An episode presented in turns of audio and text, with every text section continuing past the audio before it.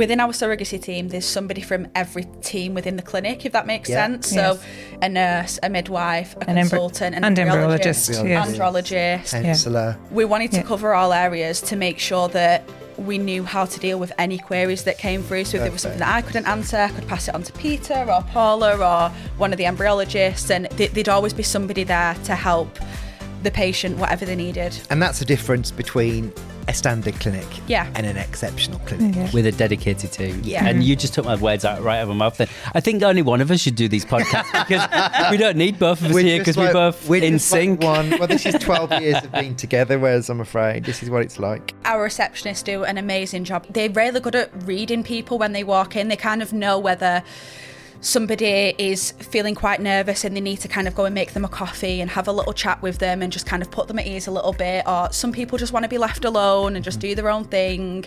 I just love seeing everyone go through the treatment, um, supporting them all the way through from the beginning, teaching them how to do their injections, to talk about the medication, helping them understand uh, what this medication's for and why they need to take it. So they end up with the result that hopefully with a live baby and a, a birth at the end of it. And realizing everyone's journey is different and they're coming through our doors for a different reason.